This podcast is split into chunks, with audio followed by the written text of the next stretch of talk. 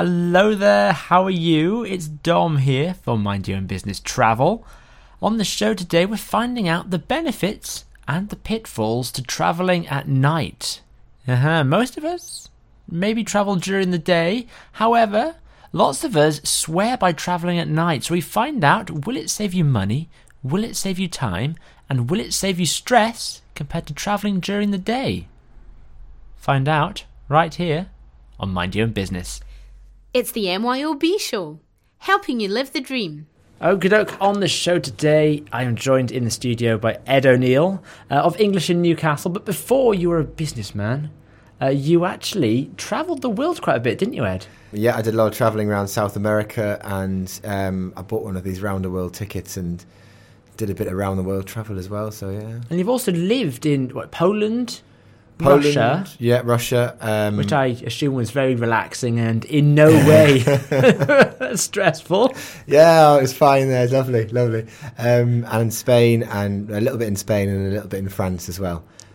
Uh, so traveling during the day, you know, if you're a nine to fiver, you're probably quite used to traveling during the day. You wake up in the morning, you get on the train before work, just before nine o'clock, you come back home at five o'clock.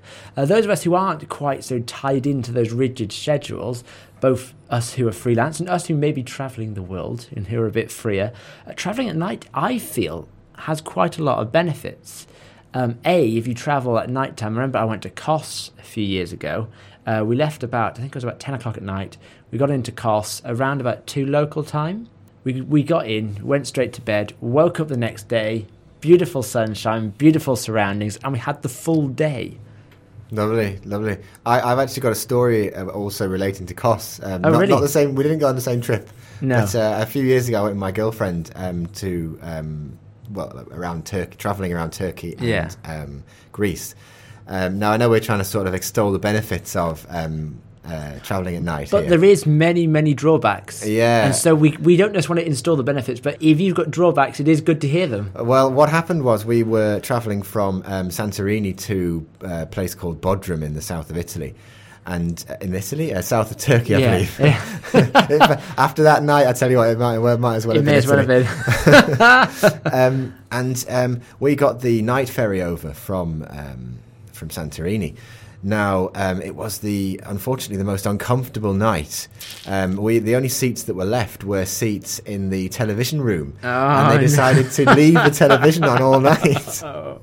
So um, is brutal. Needless to say, we hadn't got any sleep, and we arrived in Kos um, before, and our ferry to to Bodrum was in the in the evening about five o'clock, and we arrived in Kos about six in the morning. No sleep whatsoever. I must have, I might have had ten minutes, possibly. yeah. Were they Um, the upright seats as Upright well? airline Yeah. style seats, lights on, television booming.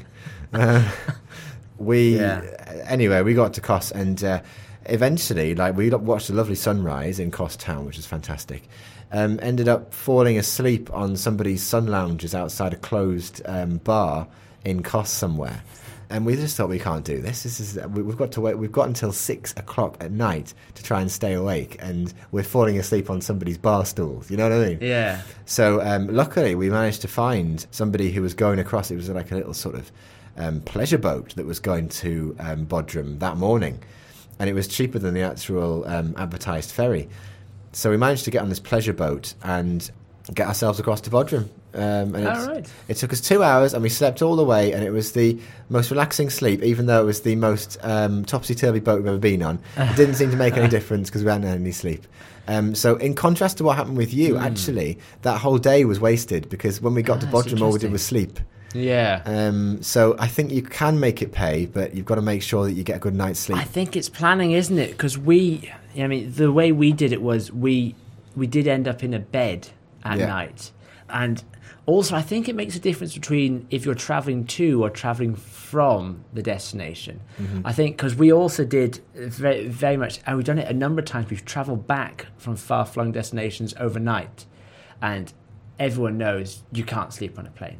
It's Yeah. utterly useless to sleep on a plane. well, if you go in those really posh um, Unless you're first class, yeah, First or class, business British class Airways or or- whatever it yeah. is, yeah. The American I, Airlines or whatever. I think they've got a, a couple of airlines have completely flat seats. yeah. but you're talking a good couple of grand for those seats. Yeah, I mean, Um, you, you have to be sort of like you know, rap Yeah. star or celebrity Yeah. or something. Yeah, I heard one of the airlines who fly to the Middle East, if you're in there, you can actually bring your eagle on the plane. When you're eagle. Yeah, because uh, it's at the eagle.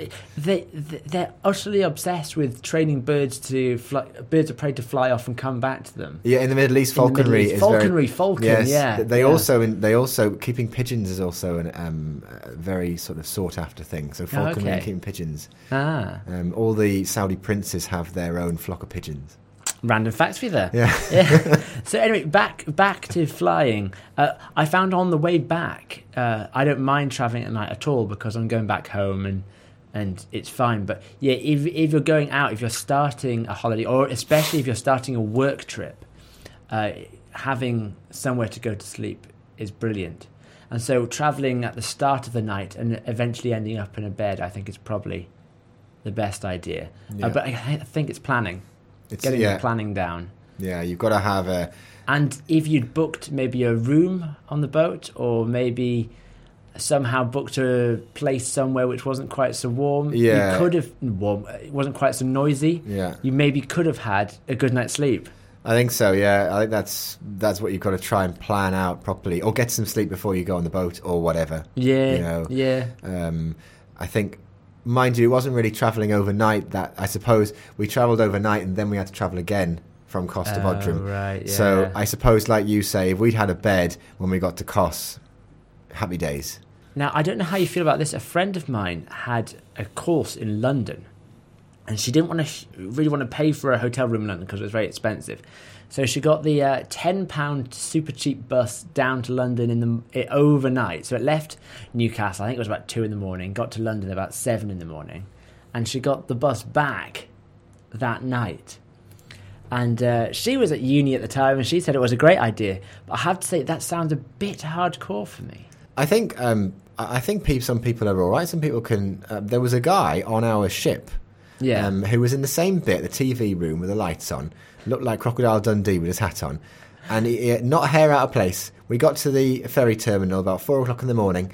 He was well. He was well rested. He had, Yeah. his, he had his hat on, not a hair out of place, not a care in the world, and he'd had a lovely sleep.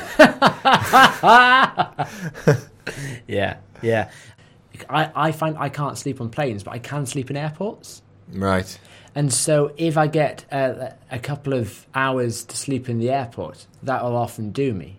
Yeah. And I can travel at night and just snooze on the plane.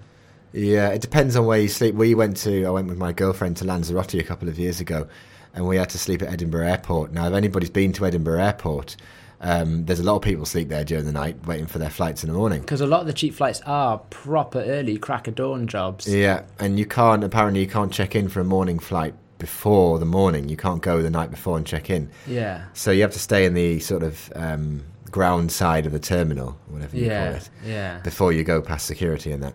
And um, there's not really anywhere to sleep, and uh, all the good spots are already taken. Um. Yeah, we got there about yeah. midnight, and all the good spots have been taken. So we ended up in the downstairs bit again, a lot of lighting, but also these these. Um, if anyone's ever been to Edinburgh Airport, they've got these floor sweepers that are they're basically like little cars that go around sweeping the floor, Hmm.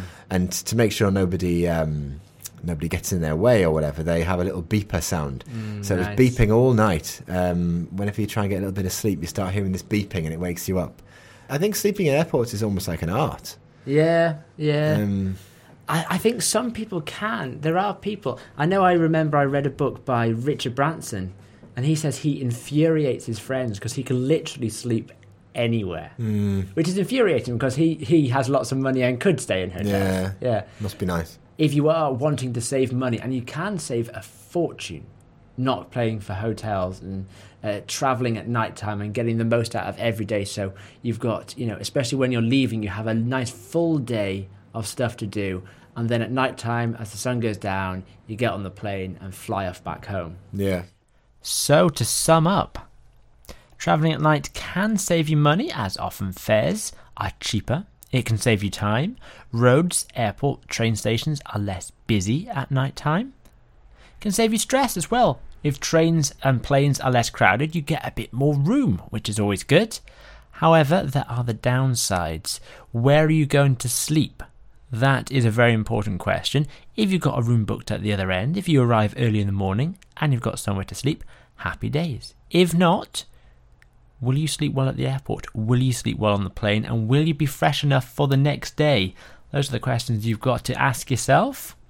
There are many benefits, however, it can be uncomfortable. So if you don't like travelling and you're not very good at sleeping on the plane or at airports, it might not be for you. It's worth a try though, it can save you a pretty penny and a little bit of time and stress to boot. That's travelling at night. I'm Dom O'Neill, you've been listening to Mind Your Own Business.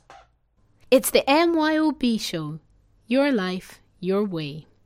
Remember, folks, it's always lovely to hear from you. You've got any questions, any topics we should be talking about? Do get in touch. You can do that via the email studio at myobshow.com. That's studio at m for Michael, yobshow.com.